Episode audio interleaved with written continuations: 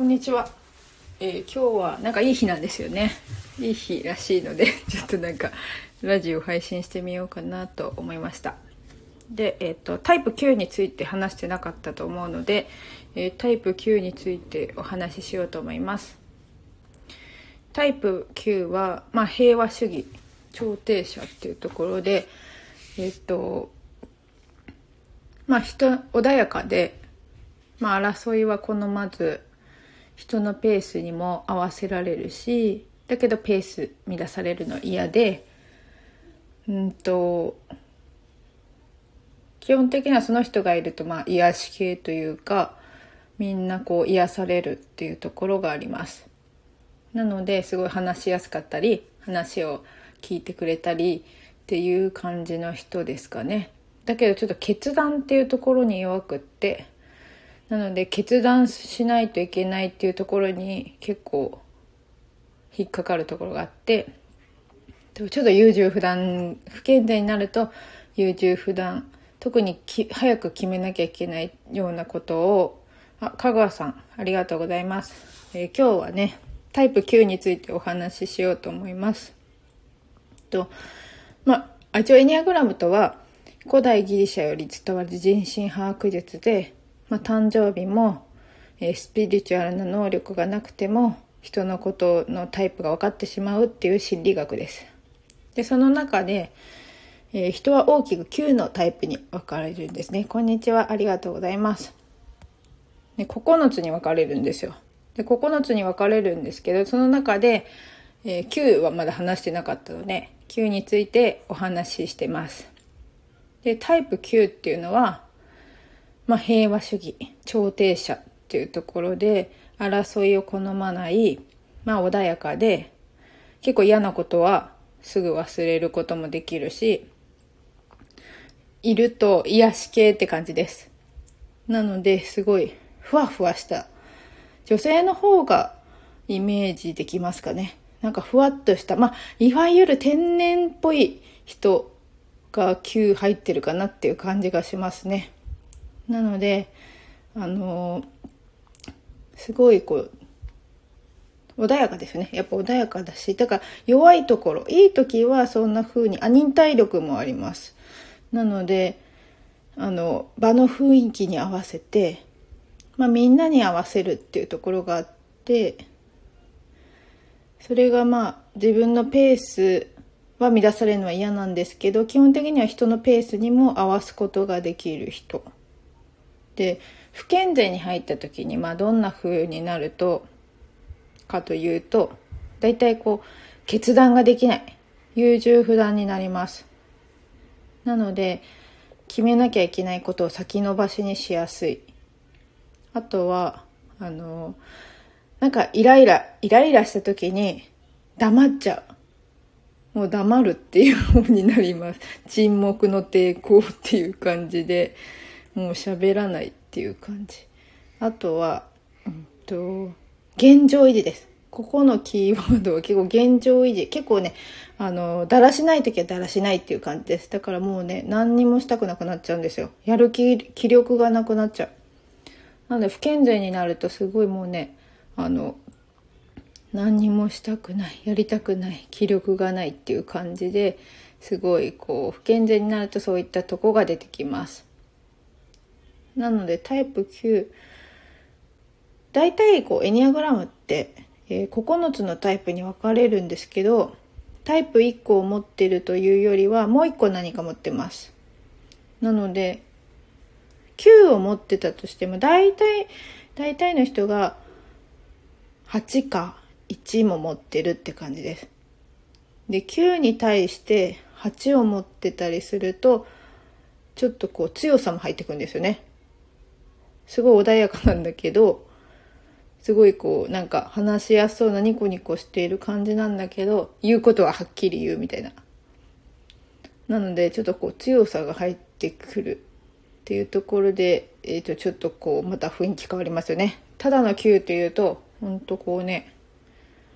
争い事は好まないので、なんか争いの、なんていうか競争心、あ、営業とか成績第一みたいな仕事は向かないかもしれないですね9の人は。でえっ、ー、と9に対して逆に8じゃなくて1を持っている場合はこれは面白いところでスイッチオンオフで変わったりしますなので結構仕事ではめっちゃストイックでめっちゃ頑張って一生懸命真面目にやるんだけどそこにやっぱ仕事に対してすごく一生懸命真面目にきっちり、まあ、ちなみに1は完璧主義なんですけどこの完璧主義の入った9の人だと今度こう仕事ではめっちゃストイック家に帰ると超だらしないみたいな感じの両面出てきます。なのでまたこう雰囲気が、えー、8を9を持った8の人と9を持った1の人で全然違います。なのでそんな風にニアグラムは1個の数字。っていうよりはやっぱ両面なんかこうグラデーションって感じですかね。9が濃いんだけど1も半々持ってる人もいれば本当にスイッチオンオフみたいに切り替えてる人もいればほとんど9で1ちょっとだけっていう人もいます。なので本当それぞれですね。でちなみに私9持ってます。で1も持っている人っていうとこどっちかっていうと私は1が強い、うんと、ストイックな完璧主義が強い9持ちです。なのでうんとねやるって決めたことは続きますかね。でもやらないって決めたら続かないっていう意味で全てにおいて完璧ではなくこだわりのあるところについて完璧なので自分が例えばねあの家事苦手で家事好きじゃないってなって家事には一生懸命やらないって決めたらまあやらないしただやっぱ結婚した当初とかはねやっぱりきちんとちゃんとしたいと思ってたんですよ家事も。なのでそういう時は自分がそう決めてたので割ときっちりちゃんとやってるんですけどそれがやっぱり子育てっていうところになってきた時にやっぱりもともと得意じゃなかったしすごくこうね子育てにおいてあのそっちに力をやっぱ注がなきゃいけないから片付けはどんどん諦める方になっていきましたね。それって基本的には、うんと、完璧主義の人が今度楽天家のまあ一家っていう方に進んでいくんですね。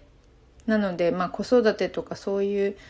本当は Q を持っているっていうところでやっぱりペースは乱されたくないんですよね合わせることもできるけどペースは乱されたくないって思いもあって赤ちゃんが泣いたりするので掃除ができないとかそういうのにはちょっとこうイライラするっていうかところもあったんですけどだんだんそれはまあいっかっていう7に変わっていったなって思います。なので一つのタイプを深めて理解していくのがまず一つエニアグラムを理解する上で必要なんですけどちょっと複雑に絡み合ってくるんですよね。なのでさっきみたいに1個の数字じゃなくてもう1個持っていたりとか進んでいったりとか逆に落ちることもあります。なので例えばねやっぱり1を持ってたりすると、まあ、きっちりちゃんとね子育ても家事もやりたいって思ってたりするとできなかったりするわけですよね赤ちゃんがいて。でそうなるとすごい自己嫌悪になったりするんですよね。自分を責める。そんな自分を責めてすごくこう気持ちが落ちちゃう。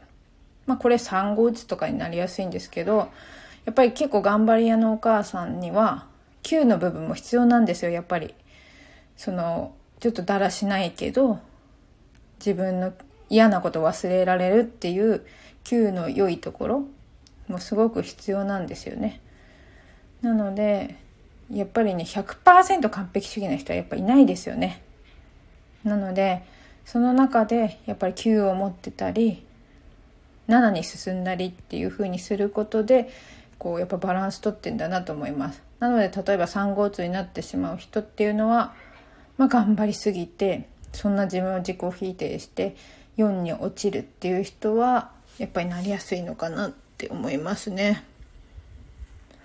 でニアグラムはこれ図がないとちょっとね伝えにくいんですけどスタイフはね声の通信あ声の SNS なのでちょっと難しいですけど本当図を見ると、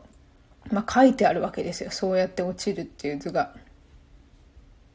それがまた面白いとこですかね。なので基本的には、えっ、ー、と、みんな4に落ちることがあるってことです。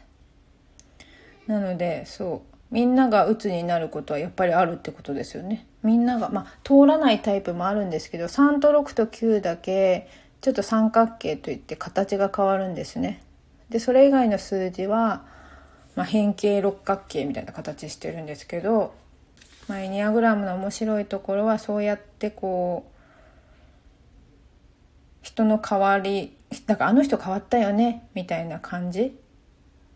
がすごい、あの、その図で見たらわかるって感じですかね。そこが面白いところです。